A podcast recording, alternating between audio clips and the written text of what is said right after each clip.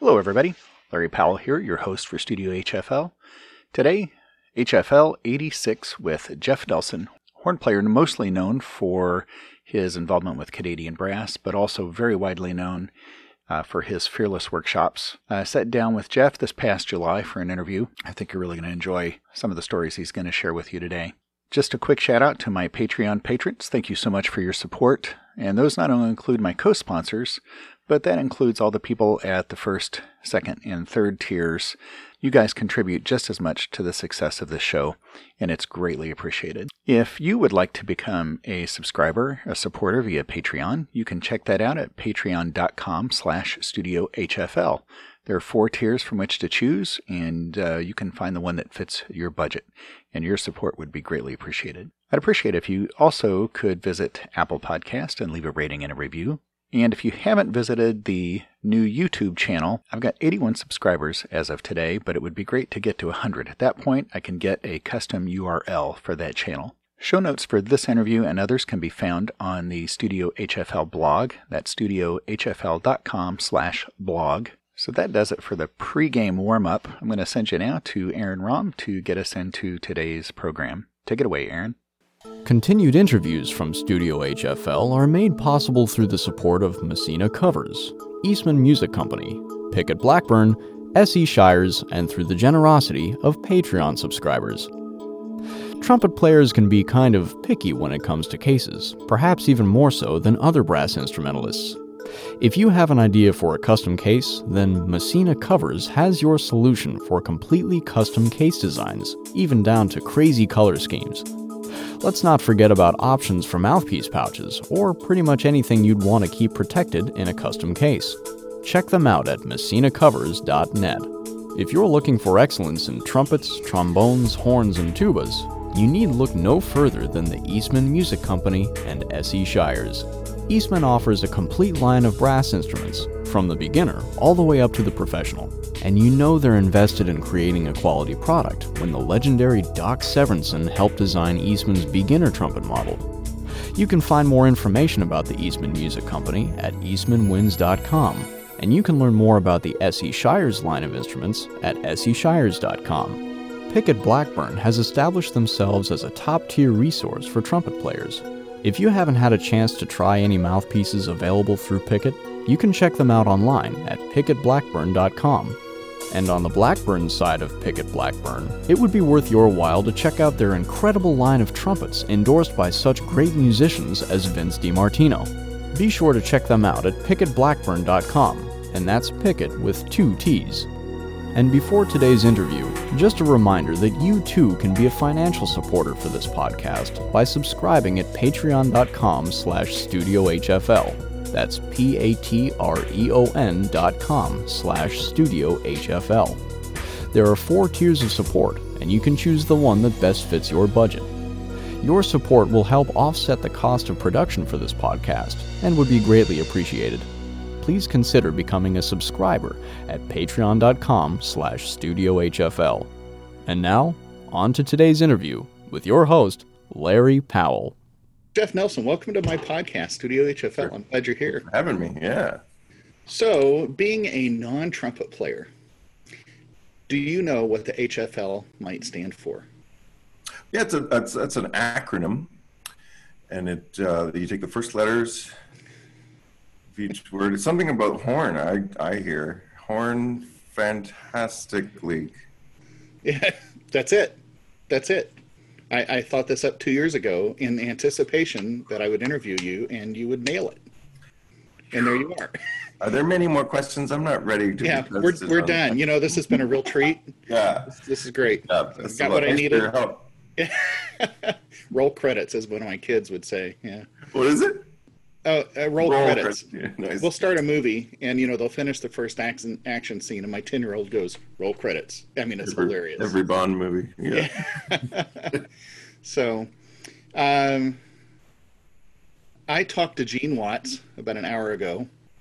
Uh, Brandon uh, and I messaged back and forth. He said he just finished an interview with you, or or right. something with you, and uh, what else? Uh, I got Joe Burgstaller in a couple of weeks. I mean, Ronnie and I have become good friends. Aaron, Romm, Uh, it's like, but today, three three Canadian brass people. It's officially a Canadian Brass Day here. Yeah, wow. We're attacking so, you. Yeah, that's okay. I mean, it's better than being attacked by something else. That's true. so, um, man, I just I have got this flood of silly questions that just came to me. Is it true that you are all left-handed? you know. No, no. Whenever I injure a hand or wrist or shoulder or anything, I go, "Oh crap! Oh no, it's just my right. I'm right-handed, but I'm like always relieved when it's my right arm that I've injured. Whoa. So I got to turn my notifications off. Brandon just messaged me again. Oh, nice. So we're trying to work out a date. Uh, not a date. We're trying to work out a, a day ask, and time. Then I for... stop myself from asking. Here's where I've usually start my interviews. Um, what the heck is going on with you these days? Because these these are certainly different times, right? Right. Yeah. How are you navigating uh, through all of this? Yeah, I think setting up little projects, and then some projects get set up on their own through Canadian Brass, and we're being invited to do different types of things, our own videos or educational initiatives. We're putting a Patreon together, mm-hmm. uh, and so that fills our time with little projects and video projects and figuring out the technology for that. I actually just texted Brandon to stop talking you to you, and he wrote back, "Can I schedule a time with him through you? You mind?" yeah, go ahead. how's next? How's tomorrow? Or right now, actually? If we, that would that would be great. Right now is the name of our 50th anniversary tour with Canadian Brass, and we did a lot of it before we came home. Uh, we were in Japan in January, and mm. A lot of half a lot of our audiences were three quarters wearing masks, and uh, and we started elbow bumping instead of shaking hands after concerts, mm-hmm. and had no idea where it was going. But uh, yeah, we based it on Canadian Brass right now, 50 years, mm-hmm. and Brandon right now did an awesome arrangement of a song by a band called Dirty Projectors called Right Now. And so that's that's the latest project we're doing now. We're doing okay. the video and the recording to that tune. It's really great. I'm gonna have to check. Uh, the the band's name is Dirty Projectors. Dirty Projectors. Yeah. Never heard of them. What, yeah. what, what genre is that? Yeah, you know, like um, New York. Oh, what a hipster kind of. Is it like Panic at the Disco kind of stuff, or? No, I don't think it's that rock, that energetic. Hmm. Yeah, it's a little bit more. You know, Edward Sharpe and the Magnetic Zeros. No, but I'm sure it's an attractive group. Okay, yes. Yeah, awesome. My brother-in-law's in the band actually, but there's a couple tunes you know of of that band. Um, mm-hmm. yeah, grungy folk, yeah, okay. rock, funk, choral, brass, and now brass. Yeah. Was Brandon the one? You know, here we are interviewing you, and now we're going to talk about every, right. everybody else. I'm used to it. It's, okay. it's like like listening to a brass quintet, only trumpet playing the melodies. Yeah. Uh, Okay, but I'm I'm just curious. Uh, was Brandon the one that Brandon the one that did the bad arra- bad romance arrangement? Romantic arrangement of yes. Uh, as far as I remember, yes. That was brilliant. Yeah. So yeah. I can see where he's gonna, you know, he's got some different sounds maybe in mind for uh, for that sort of thing. Very He's cool. a sound sculptor for sure. Yeah. yeah. And he listens to. I mean, all the guys in the band listen to so much different rep. I get I get such great musical uh, band recommendations of music mm-hmm. to check out from them. Mm-hmm. Yeah. Mm-hmm. So, okay, so the tour comes to a screeching halt, just like everything else, right? You guys were. Did you say you were in Japan when? In Japan in, to... in January. Oh, okay. January, February. Yeah, yeah, yeah. And it was it was just we just started talking about it and hearing about it, but we were on our way home at that point. Um, and they were already everyone wearing masks and you know taking care of it. Wow. Yeah. Um, now I, I, have seen you guys have been really busy, just like you're saying. I mean, you you've held all kinds of like online master classes, both as a group, and I've seen a bunch of individually done uh, projects. Um, it's smart, right? Because out of sight, out of mind. So mm-hmm. this this brilliant marketing, I think, to to stay out there and uh, you know, relevant might be a good word, but to be seen. Right. So, yeah, and we. I mean, the bone uh, for me, and for I think for the band, the marketing's a bonus result of getting out there and and and uh, go. Now that there are more and more opportunities online, and we're all at home and we have access to the technology, or if not, we're figuring it out. Mm-hmm. Those things are coming together, and more. Everyone else is more at home as well, so there's more people to watch the online events, and we just really wanted to get share. And we, you know, the people we can trick into coming on our show has been pretty fun. You know. Did you say you trick into? I would never. Yeah. So, um, yeah, you guys do a little bit a different format when you have a guest uh, because it's more than just the two of you. Um, I I don't know what I would do if I had to share the share the stage with with anybody on this end. It's a different dance for sure. And Brandon and I just did an interview with one person, uh, and it was for the Stillwater, Oklahoma something mm. center. Shoot, we just did it today, and they have an orange plate special live event for their patrons. Mm-hmm. Um, and so and even monitoring moderating that and brandon and i trying to take turns but every so mm-hmm. often he asks the same person the next question and then we're, we're like oh no how do we know who's going next? And all that. It's a, just a, it's a dance and you got to be energetic to get in there and yeah. share an idea and then not pile on to all the ideas after the fact. Yeah. The one because we all have ideas for each thing so we'd have five answers for every question. Right? And, and one person wants to go one direction one then wants to go yeah. the other. Yeah. Uh, you know, I have a lot of respect for uh, uh, uh Brass Junkies, Andrew Hitz, mm. and uh, that was a joke, right? You're kidding, right? What do you, you mean respect, like in a good way? Those guys? Um, I, I, can now. I can overdub that word in post. yeah. Right. I'll I'll put something which they sympathy, do actually quite a bit. Sympathy for them, poor yeah. guys, Lance yeah. and Andy. Bless your heart. Yeah. so um, yes, thank you, Lance LaDuke. I had forgotten yeah. uh, his name, but um, you know they have such a great rapport. Yeah, and uh, they make it they make it fun. Yeah, they're, they're, they're actually the ones who ceremony. Yeah, yeah, they they inspired me to do to do this. Cool. I thought yeah. so. Here you are in Bloomington, pretty much. Uh, or should I give away where you where you are? I mean, I don't know. Eh? People are going to flood your house now with the. It's ready. No, yeah. I have people at my house in Bloomington while I'm here in Toronto with my mother. Yeah, yeah. yeah. born born in Edmont near Edmonton, Alberta, and uh, I don't know if I should mention the trumpet player that I grew up with. Uh, and it's finger quotes grew up because it's Jens Lindemann, but he, uh, yeah, he took another Canadian brass trumpet player, and he took sure. uh, my one sister to Raiders of the Lost Ark, and the other sister to her high school graduation. So I say he uh, dated both my sisters unsuccessfully, thank God. Oh my gosh! Could you imagine having him as a brother-in-law? Uh, no, it's crazy enough having him as a big brother. Yeah. Right. so, and I just heard that you're David Ohanian's brother-in-law. Right. I yes. Yeah. I mean that just that just kind of blew my mind. I, I mean, yeah, it's like, you know, small world kind of kind yeah. of stuff. Yeah, I say I say I gave him my sister and he gave me his job. Uh, I miss her, but it was a good trade. It was a good trade. oh my gosh, that's hilarious. Yeah. Uh, um, yeah, I, I tell you, I don't know if, if he's completely retired. You know, he's somebody else I would love to talk to.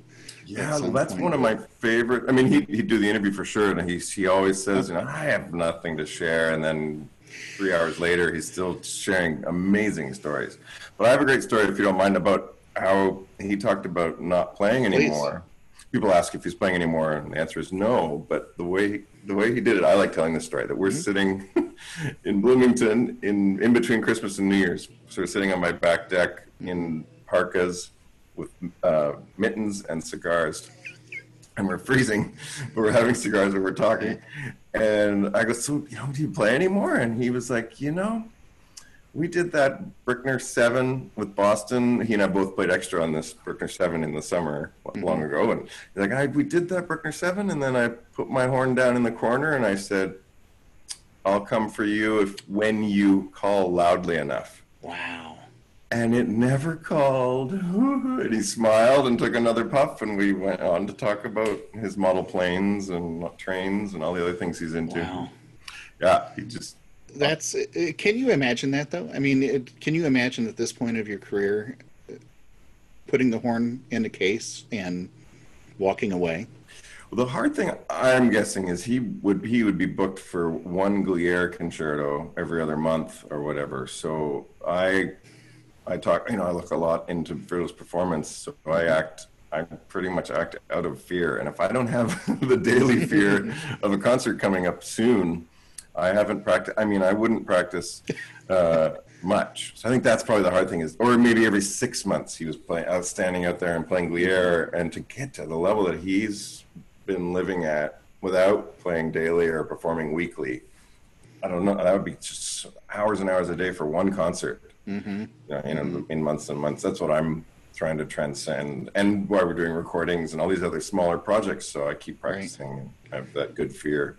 you know, it's it's interesting to think of it that way because you know, concert pianists and violinists or string players. That's that's what they do, right? I mean, they just yeah. sit and practice all day long. But boy, when you start to think about it as a brass player, it's like, who would want to do that? you know, yeah. who would want to spend that much time on, you know, I'm sure they've got a repertoire of Rachmaninoff and Liszt and Chopin and that sort of right. thing. But so, well, um, so that that makes me curious now as a soloist. I mean, of course, everybody knows you as a as a chamber musician, Canadian brass. Um, what about the solo side of things? Yeah, it definitely. When I came back to the group a couple years ago, uh, I'm now in my 13th or 14th year at, at Indiana University as well, mm-hmm. right, right, next to you. And um, so that's the full time job. And then I was doing a lot, quite a bit of fearless performance lecturing and teaching, and then playing some concerti and other, and going to some chamber music festivals, and then playing extra in some pretty mm-hmm. good bands when they were doing Bruckner or Mahler. So that, so the concerti and the symphonic shows and other chamber music stuff have kind of fallen to the side so that I could, so I had enough room to rejoin Canadian Brass. That was a big mm-hmm. discussion and decision with my wife and I, and we have 2 mm-hmm. kids. Mm-hmm. So that the priorities have that the Canadian Brass has replaced all that really mm-hmm. fun playing for the most part. And I basically was just doing the concerti that came to me. I never had an agent or anything, so I would I'd go mm-hmm. out and do things yeah, when they came to me, I, so I didn't really have to stop that. I just wasn't pursuing yet. Well, and you, I'm thinking about your personality, you know, as a soloist versus what you're able to do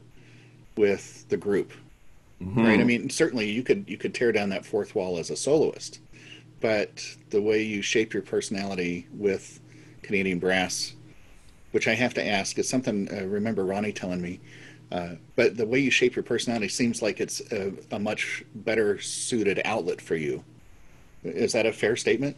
Yeah, I strongly agree. Yeah, I, I mean, I, my first gigs, five years full time fourth horn. I like being a part of a bigger thing. uh, and I went from fourth horn to Canadian brass, and it was baptism of fire. But mm-hmm. I was really figuring it out as I went. But I, I don't want all the attention. I don't need to play concerti. I don't feel a need to play concerti. Right. Um, and if I do, I, you know, just very much crowbar my mind into serving the music and the horn and the audience and all these things. Other than yeah, I don't, you know, I don't want all that attention. When I played first time, I remember playing unaccompanied Bach cello suite on the horn. I lost my mind. way too much energy. I wasn't prepared for that, and I don't know how to turn this, these notifications off. That's, that's okay. That's okay. It's going to make people uh, listening to this later on think that there's they're they're all going to look around for. That's right. Too. Oh no, text. Yeah. Yeah. So. um yeah, I uh, love so, chamber music's just such a. I, I love that study. Marty Hackleman, who I played mm-hmm. a few years with, I played fourth horn to him in Vancouver Symphony, so mm-hmm. we we go way back as well. Uh, but he said that, or maybe it was David actually. I need to find this out. That the horn role in the quintet is really kind of mm-hmm. hiding in the weeds and supporting, supporting role, the bridge between trumpets and then the low brass, and we get right. to play all those different roles and the romantic role. But then you wait in the weeds and then you leap out with your moments, and then you come back and looking around, and I love that the study of that and the opportunity right. seizing. Um, and then you know in chamber music, there's no there's no background really. It's all there's still five solo voices, and yeah. so that that was fulfilling. I also when I left Canadian Brass, my wife we got pregnant, and my wife got pregnant and uh, left for family reasons, and then I went and played on Broadway for a year, and it was eight shows a week in the pit of Chitty Chitty Bang Bang. Um, and oh my gosh! Big, that, that was an investment Say what? For, I was going to say for all the tunes, I, I love that musical, but I mean, there's like every tune is an earworm, right? Yeah. You could- totally. yeah. Yeah, with Joe Burgstaller, actually, we both we sat next to each Oh, other fun. and laughed a lot. But it was a change for how important I was to the audience and what you know what I felt mattered, and yet it wasn't that much of an adjustment because I still was trying to play that perfect show and knowing I never would, Mm-hmm. and eight shows a week. It was still that I guess the intrinsic study of doing as well as I could and figuring it out. But then the horn role and the context was way different. And then when I came back to Canadian Brass again, it's just, I love that. That's a nicely balanced outlet and opportunity for me. I think chamber music and brass Well, guitar. And and the writing is Yeah. spectacular, right? I mean, you talk about waiting in the weeds, but it's like you don't wait very long if you're in the weeds. I Yeah. mean, it's. Um, and I don't know why, but uh, Hornsmoke just popped back into my head. Of course, I know that you guys probably still don't have that as your in your repertoire, do you? Not right now, no. Oh, okay. Yeah. But somewhere, sometime. Okay, I want to go back Yeah. to. I mentioned Ronnie had told me that everything you saw on stage was rehearsed. Is that still the case? I mean, to to a certain level, for sure, for sure. Yeah, we've I mean rehearsed all the music and Well, sure. and the speaking at times, but there's there's some there's definitely some room for like backstage backstage you never know what what encores we're doing. So all, when we come back and and i've kind of never understood that. I've kind of thought well why don't we lock it in so we know? Because we're always like should we do this? I don't know. Should we do this? I don't know.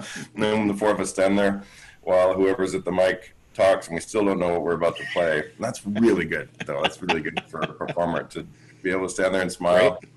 And go and then as you as it becomes evident what we're playing you can see us go oh and then we start setting up the chairs or doing whatever you know that's really healthy. It's really good. But yeah to a degree it's been rehearsed. The people speaking for the most part well, especially if we're on a tour and doing similar rep but mm-hmm. the program is pr- still changes a lot. And we have a time i think when i left the group the first time i had 100 pieces memorized like counting all the movements and Yeah. and all that stuff. Um, so, and when I came back, there was a few like, I think I know that one. I think I know that we were doing a recording.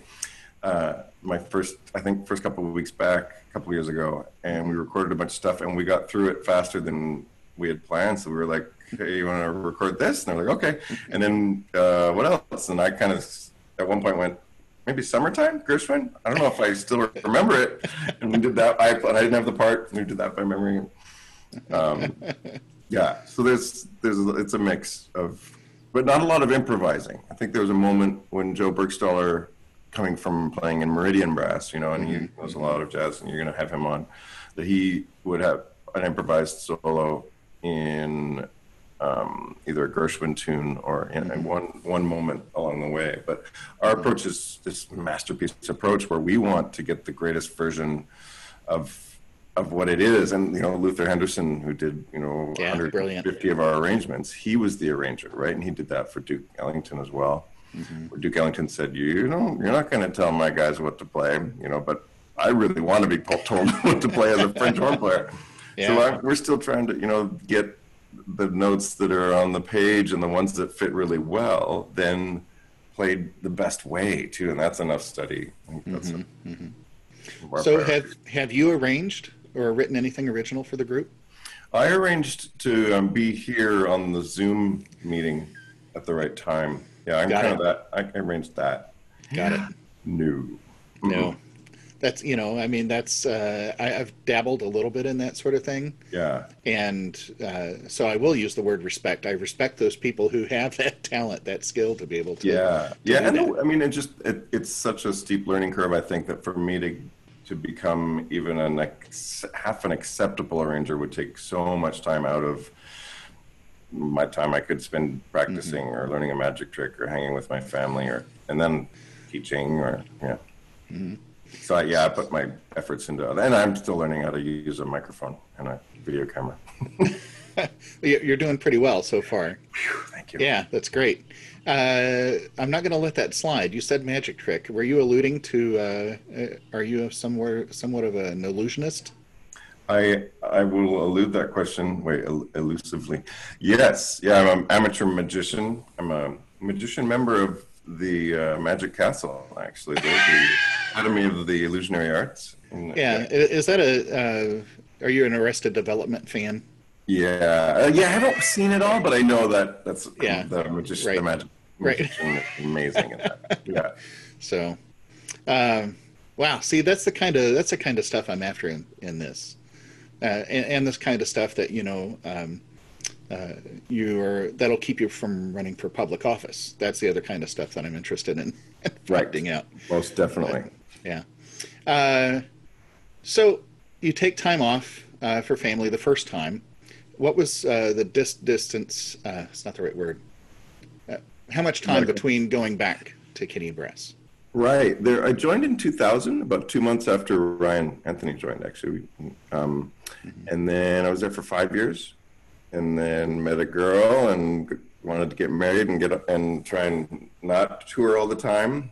Uh, so I left the group for, uh, sorry, 2005 to 2007. Uh, and into the, and then I played that Broadway show for a year, and then I got the IU gig.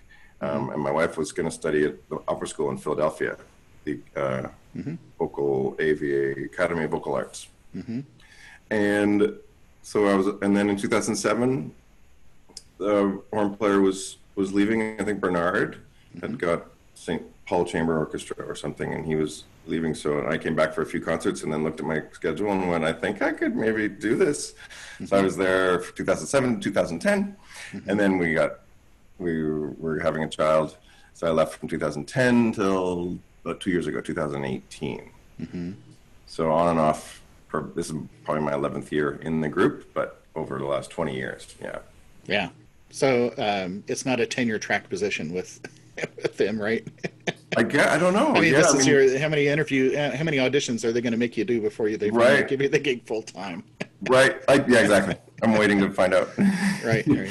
but I did the audition actually in '98, uh, and I was runner up actually, and I like telling people about all the auditions that I didn't win. Um, and uh, Chris Cooper got it. He was in Empire Brass at the time, and then two years later, a change was happening, and then Chuck just called and offered me the position at that point. So, and each time since, that's how it's happened. Yeah. yeah. Um, let's talk about IU just a little bit. Um, had you taught at another university prior to coming to IU? I had been adjunct faculty at um, my first gig was Winnipeg, so I taught in Winnipeg for that year, and then Montreal Symphony. I was back teaching at McGill, where I had gone to school. I won a fourth horn one year contract there, so I taught at McGill University, and the uh, and then Vancouver for three years. I taught at uh, University of British Columbia and Douglas College and a bunch of other. So wherever I was in the orchestra, I was adjunct faculty there. Uh, it was just, and then I did a bunch of music festivals, um, teaching at the Music Academy of the West when Canadian Brass was there, and then did some of the orchestral weeks as well, and and, and then all over the world with Canadian Brass, all the master classes. Well, here we are in the middle of today's interview. Just a reminder that support for this podcast comes from Messina Covers, who has you covered, literally, for all of your custom case needs. The Eastman Music Company, providing excellence from the professional model to the beginner model. And of course, Pickett Blackburn, providing you with a multitude of options for mouthpieces and trumpets. Now, back to the interview. Uh, IU, of course, fantastic music school. You've got some great colleagues down there.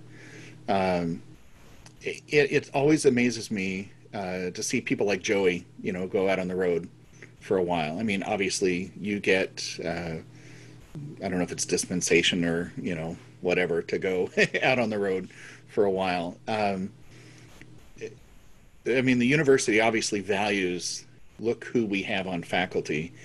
I mean, it, it would be almost impossible for them to say you have to be here full time, right? I mean, uh, because I of don't know. I don't think that's a concern, but I'm going to tell everybody now that Joey goes on the road. Ha ha, Joey's in trouble. Yeah, right. Uh, I always have to get Joey uh, a Mr. Big chocolate bar from Canada when I'm here. I sneak it into his mailbox whenever I See, get back. okay, that must be a regional thing. I I've, I don't know what that is. Right. Yeah, they're amazing. I'll get you one. Okay, okay. Uh, Are you going to have to smuggle it in, or yes, it, uh, I am. I drove, okay. so I can I can hide them somewhere. yeah.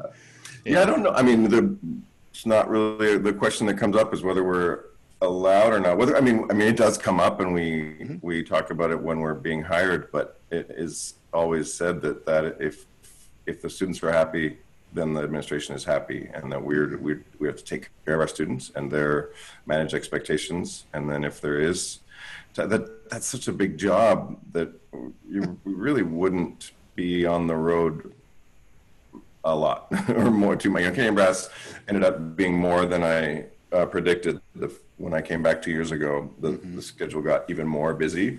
So there was mm-hmm. some um, calibrating there that I had to figure out. Everyone's getting their lessons, but there's usually there was only one time where I was away a whole week, and then it Yeah. somehow happened that I was away the first week of school in the same semester where I was away at the end of the anyway. Um, Yeah.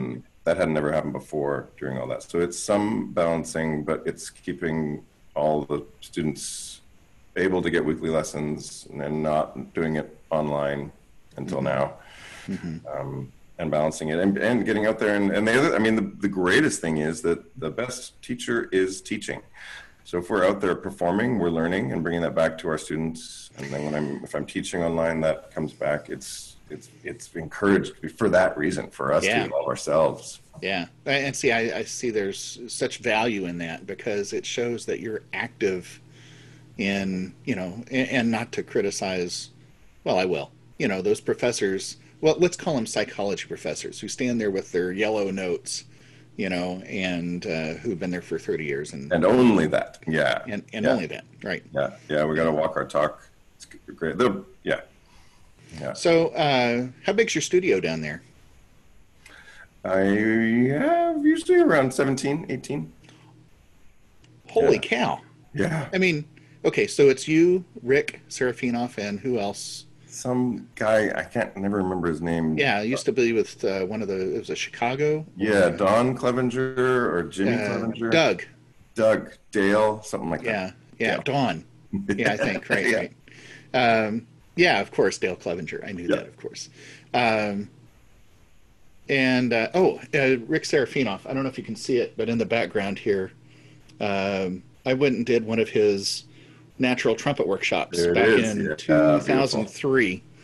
Awesome. and uh, walked out of that week with a functional uh, natural trumpet. What a Awesome. what a hoot to do that! Yeah. yeah, isn't he amazing? yeah, Yeah. But I mean, just the process. You know, beating the crap out of uh, brass on an anvil. Yeah. You know, and then uh, just like they used to do it in the old days. You know. Yeah. And then you get in, In your car and go home, right? Yeah.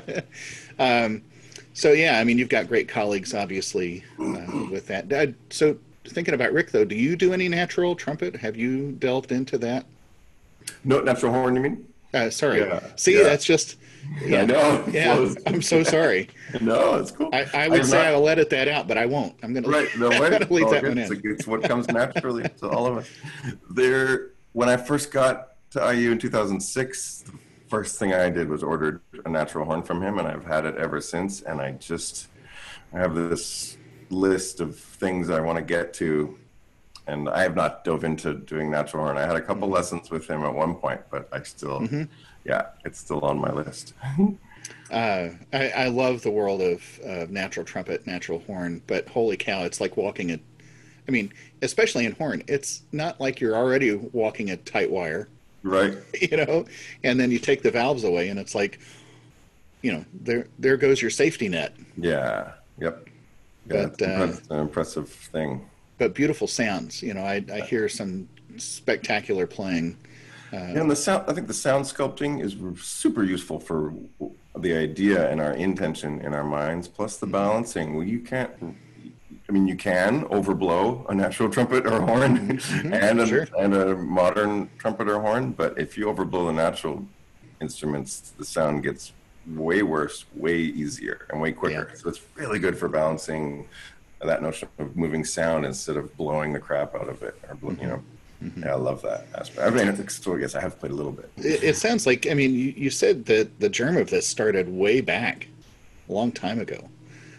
How what kind of uh, things did you do did you seek out i mean did you did you go to the mountaintop to talk to you know the the guru up there or did you uh, mecca i mean what did you do to develop this idea that and and create what you've done with fearless Right. Yeah, it was a lot of walking on stage optimistic and walking off stage disappointed.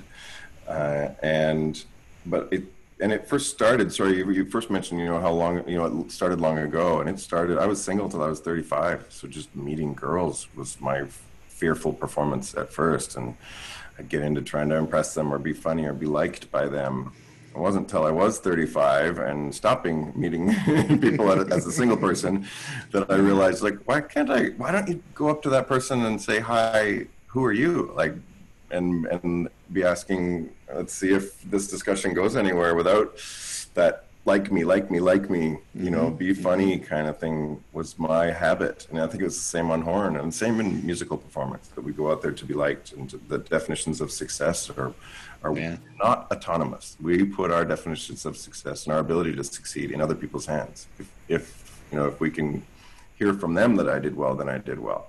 So that was some of the stuff I was noticing about myself. Uh, and early on, I remember I played a lot of basketball on the, I grew up on a pig farm, 10 miles north mm-hmm. of Edmonton and I could shoot free throws really well. Uh, and then I made the basketball team, and I drew the foul in the first public game, and I'm ready to shoot my first th- free throw. And uh, Laura Kalinowski, I remember, was watching the game, and of course, so I had to do my three cool bounces, and then I went to shoot the free throw, and I did it, and the ball barely made it halfway to the hoop. my arm turned into jello, and that's 100% mental right? That was nothing changed. It was me, a basketball, a, a, hoop, a ten foot hoop, same distance, but oh, it's really wild. So I've just been obsessed with figuring out how to stay the best version of me, regardless of what changes around me. Mm-hmm. So that's been the development, uh, and it's been yeah a lot of missing a lot more notes than I normally would. Beginning of fearless lectures and camps and things, I ask everybody, have you ever perform uh, prepared something to a certain level and walk out on stage to perform it and have it go not quite as well. All the time. Everybody, yeah, exactly. Yep, everybody. Um, so what you've experienced is what I call the quality gap. It's the difference between what you can do and what you actually do live, whatever, wherever there is a quality gap. And then we can measure it, whether it's per note, per phrase, per movement, per concert, per week, per year, how much that is. You know, that's all up to us and so we're working with that and trying to reduce the, the space between and then there's also the other the different types of bests there's what you think your best is what mm. reality best is and anyway all this mental stuff it's been really great unpacking it labeling it and then yeah. knowing how to to replace fear with better reasons why I want to go back to that statement you made a couple of minutes ago about uh, you know we put our success in other people's hands. What other profession does that? does an accountant look at you know their client does a lawyer look at their client for approval you know what i mean it's like right. it's it's a is this unique to performers well i think there's two aspects again watching the last dance with jordan you know he was really affected by the outside world at times regardless of what the scoreboard showed. So there's two ways of doing that. And i think with musicians too you listen to the recording. That can be the definition of success if you stay objective mm-hmm. or you or you see what other people think. And if you won the audition or those results that happen after the fact that are decided by others mm. you know. So I, I, hear you. I think yeah i'm trying to think of it it's a great question uh, what other because it's it's also there's the emotional factor of how you feel about how you did even if you won the game you could feel horrible and da da da da all those well, complications. But you're talking about the design of success. It's well, yeah, and and I'm thinking too. Um, are you a NFL fan? Do you follow the Colts or anybody? Uh, not or, a lot. Okay, uh, but um, place kickers, field goal kickers, right? Uh, Adam Vinatieri used to play for the Patriots. Now he's with the Colts. But I look at him. It's somebody like a trumpet player, horn player, who walks out on stage in front of, although they walk out in front of millions of people and has to be solely focused, tuning everything around. Uh, Laura, what's her name, is not sitting, you know, the the one that distracted you from the free throw. Kalinowski. uh, thank you, thank you, uh, is not there, um, and they're able to to go through this and execute the skill, the talent that they have, regardless of well, I think regardless, but you know maybe there is a lot of turmoil going on up there, but. Uh, so I've gotten in touch with agents, sports agents, because I see the parallel between, you know, even NFL quarterbacks, these people who have to stay stay so poised in their performance of their job. You know, parallels between what they do and what we do as performers. Identical. They're exactly the same. I, I'm so glad to hear you say that because I kind of wondered if I was if I was dreaming that up, and I think Yeah. I would love to get the perspective of one of those major players like a Michael Jordan, and say, how did you do this? How did you prepare yourself? You know, and I I wonder if you sat down with them yourself, if you could immediately start drawing all those parallels. Mm-hmm. I think we all could. I think performance is performance. It's pretty, or, you know, you you build the skill and learn the technical aspects, and then you have a moment where your preparation uh, stops, but and your performance begins, and then you're out there executing on what you're doing. It's identical in sports, in music, in magic as well. You get and you try and transcend the techniques, so you can either do a trick and make Right. something disappear, or you tell the story of how the world needed this extra tree to grow in the cemetery of whatever, and the story, and that story, and that's the same. I think for basketball as well, the flow and the and all that magic of how you can see everything. Anyway, identical, yeah, for sure. Yeah. So I'm I'm looking forward to hearing. You know, I, I may never hear from an agent. You know, that, That's but- great. You're, you're but it's worth. that. Sure. Yeah, but it's worth it's worth trying. Yeah. I've worked with quite a few athletes as well. On one uh, guy, uh, my the man that built my house ended up winning the Bloomington City golf tournament, and he's a high level golfer. Uh, and I have these towels that are that say "Learn, Love Well, Let Go, Fearless Performance," and he was using that to wipe the, the as his golf ball rag or whatever. And we talked about basically what I was always interested in, and I've golfed a little bit, but you look at where the ball is, where the tee is, and you go, oh, okay, got to put the ball in the hole. Okay, good. And I hit from here. Okay. And then I swing. No emotional things or anything, right? Mm-hmm, mm-hmm. Now the ball lands, and I walk up to it, and now I can be like, ah, oh, geez, I got to do this. You know, and we open ourselves up by choice to having all these emotional assessments because I did this to myself or whatever that mm-hmm. crap is. And we don't need to. The job hasn't changed. Put the ball in the hole. If you have to lay up, lay up. You don't have to be pissed about it. You're better, and you're a better version of yourself if you stay calm and just go, okay, the job is still ball in the hole. Okay. And then you can at least use as much of your brain as possible on the things you need to end Right. up doing your best. right. That's identical. And he ended up winning the tournament with just going every shot's my only shot. You know, and every excerpt is my the only excerpt. Every, you know, all that, and then con- Yeah. contextually they're not, but at least as far as approach, you know, Phil Myers, the former first horn in the New York mm-hmm. Philharmonic, mm-hmm. just casually said at lunch one day, he says, "Yeah, I don't go out there to play my best anymore. I just go out there to play like me." Wow. Genius. Right. Me and my horn, do me and my horn and five people. Hey, how's it going? Still me and my horn. A million Yeah. people online, still me and my horn. Yeah. Um, I, I play in a few regional orchestras, and uh, oftentimes, you know, they're guest soloists, and I usually go up and introduce myself and chat. I learned a long time ago stop asking them about, do you get nervous? Because I'm thinking, oh my gosh, what if I just jinxed? What if they're like, they never thought about it before then? you know, and all of a Right. sudden I set them up for, I mean, like I have that kind of power, right? I- If that's true, they're pretty fragile and they haven't been thinking very much. right but you know i'm thinking but at least i don't want to put the idea in their head you know that's not that's not what i want to talk about so i've learned to talk about other things Yeah. along the way but uh um yeah you know I, i've seen your uh your i think you do a summertime well uh, not the summer but you've done some summer uh, fearless camps is that right Yeah, every year. Yeah. um, and I've I've tried to sign up unsuccessfully so far, and Yeah. not because of anything other than uh, the time just hasn't uh, hasn't worked out yet. But I yeah, I've been I've been noticing too. Like we, I just did one a month ago online, a four day thing. Mm-hmm. It was really great, and building an online course as well on the Mm-hmm. optcollective.com, the Opt Collective uh, online performance training.com. Mm-hmm.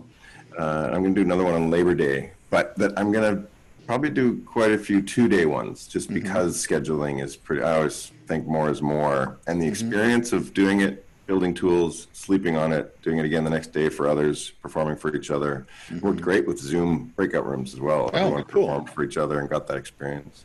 Um, but yeah, two-day things are easier to schedule, so I look forward to seeing you at the next one. Ha ha! Well, I'm gonna have to. I'm gonna have to to get online. I, I did an interview with Bobby Shew uh, a few weeks ago, Ha. and at the end, I said, "Hey, Bobby, I'm gonna I'm gonna call you back uh, after this and set up a lesson with you." And you know, it's Awesome. like, "Uh huh," you know, right? We finish. Well, I went on. You know, I, I paid for it, and I emailed him back, and I said, "Hey, I've paid. Can we set up a date?" And he's like, "You weren't kidding." Yeah, No, I'm right. not kidding. You know, I mean, the opportunity to learn. Yeah, Uh, everybody has something to teach. right.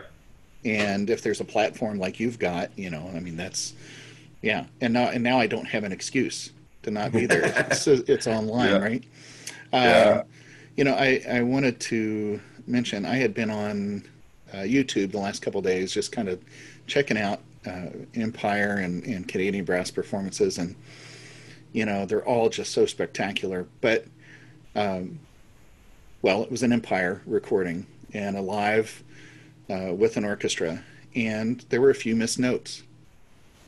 It didn't affect anything. It didn't affect the player. I watched to see if there was a reaction as they missed or chipped something. The audience, you know, didn't start throwing things. The morale of the group didn't start to disintegrate, you know, and it's like, what do we do to ourselves, right? I mean, they they are they were well, they're professional, right? Obviously, so something happens, you let it go. Maybe Rolf dealt with it, you know, after the fact. Right. But I just look at, you know, that's the way it should be. What happens? That's live performance, first of all. Anything can happen. And uh, I've seen people miss notes and then just kind of go, you know, laugh it off and go on. And that's what a beautiful thing to witness to not make what could be perceived as a failure. It's nothing, yeah. right? Yeah. A great attitude, I think. Right. In and that's the thing. I think one of the things about Fearless performance is learning that meditative state and what the massive difference is. There aren't a lot of differences between practice and performance, mm. but one is no past.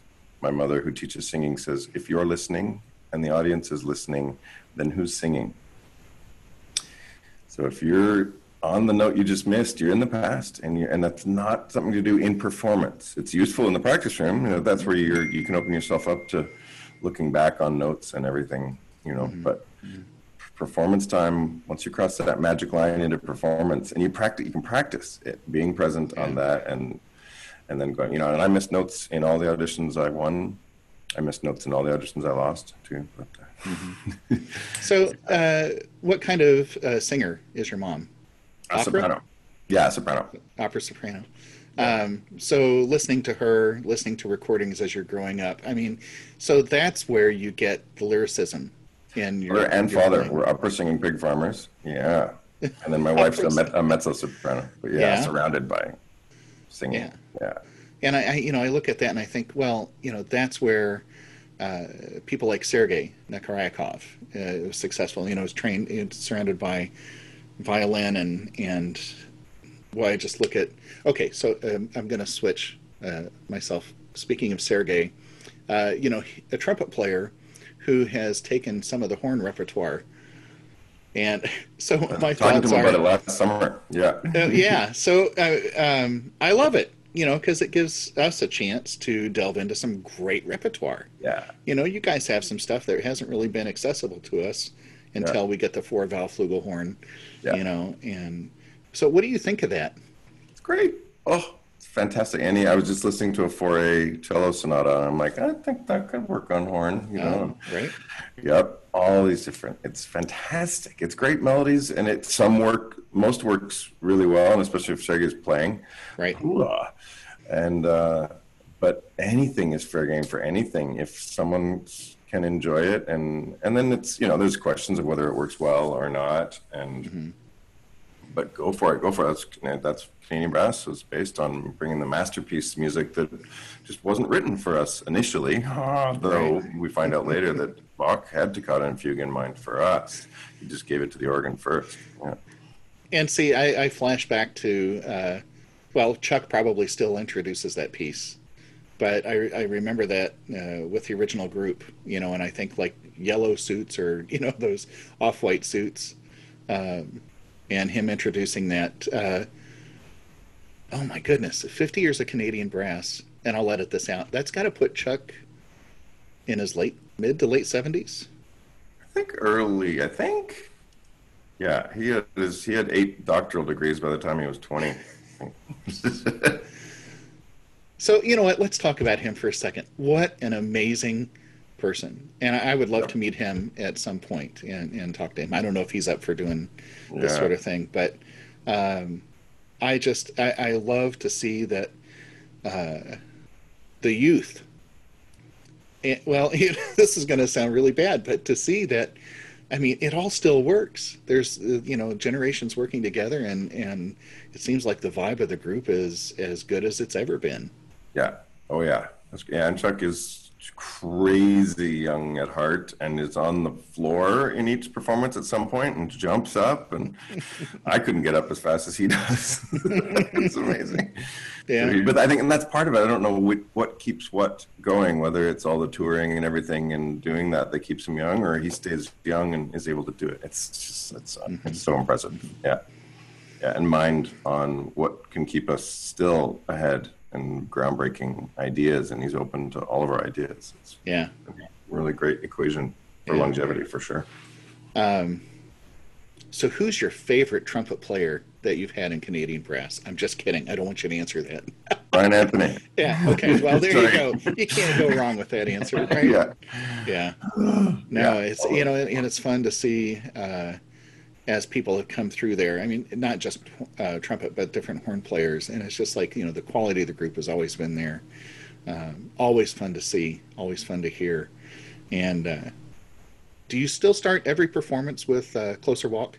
Every single one. Yep. Yeah, yeah, that has to be right. I mean, yeah, just, tradi- tradition, and it's. I was talking about this earlier today too with Brandon on that interview that it we start from the back of the hall and immediately now the audience doesn't you know the expectations have been shifted and oh geez what else don't i know is about to happen tonight mm-hmm. halfway through we come on stage with our white you know the tuxedos and tennis shoes so it's just it's really shifting those expectations in a fun way mm-hmm. yeah and then throughout to get the programs that we do um well and you know i guess with uh, even people coming in and out of the group you know there's fresh ideas right um is Chris? Uh, who, who are the trumpet players at the moment?